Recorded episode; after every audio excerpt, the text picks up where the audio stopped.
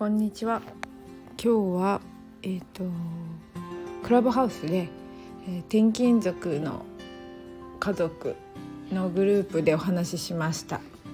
でえっ、とその中で話を聞いててまあ不登校の話が出たんですけどまあ、転勤を機にね不登校になったお子さんにどうしていくかっていう話だったんですけど、まあ、娘たちにね聞いてみたわけですよ。うんと途中でね引っ越してきてどうやって友達作ったのかっていうかどうやってこ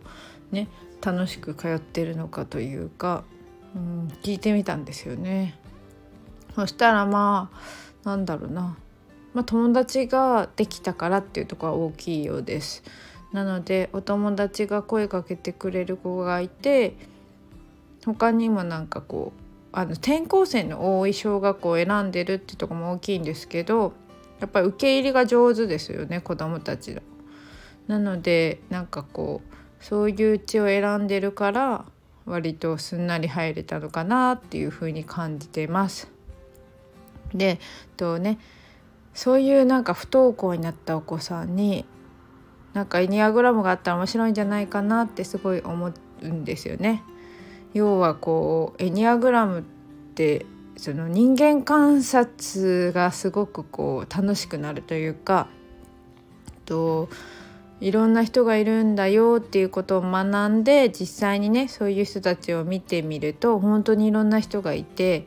であこの人このタイプじゃないかなとかあの人あのタイプじゃないかなって考えているうちになんとなくこう学校に行くの楽しくなるんじゃないかなと思って。例えばあの子あ不健全出てるなとか まあ不健全ってね小さい子には、うん、言葉として難しいと思うんですけどなんかこういい時悪い時っていうところでその子のねエニアグラムの面白いところってまあタイプが分かったとしても健全不健全って上下でも見ます。で上下で見た時に、まあ、良い時悪い時っていうところで不健全っていうのは要はその子の悪い時調子の悪い時っていう感じなんですけどだからそれを知っておくと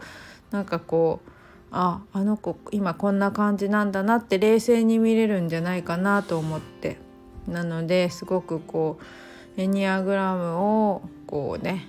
全くもってこうね全部を理解しろとは思わないけどなんかこう娘たちがエニアグラムを知ったことでちょっとこう人間観察楽しんでんのかなってって思ってで人間観察楽しくなると人と会いたくなりません？なのでやっぱそういうところでなんかこう別に接しなくても観察してるだけで面白いというかそう思ったらなんかね不登校のお子さんとかに学んでほしいななんて思いが出たこの頃です。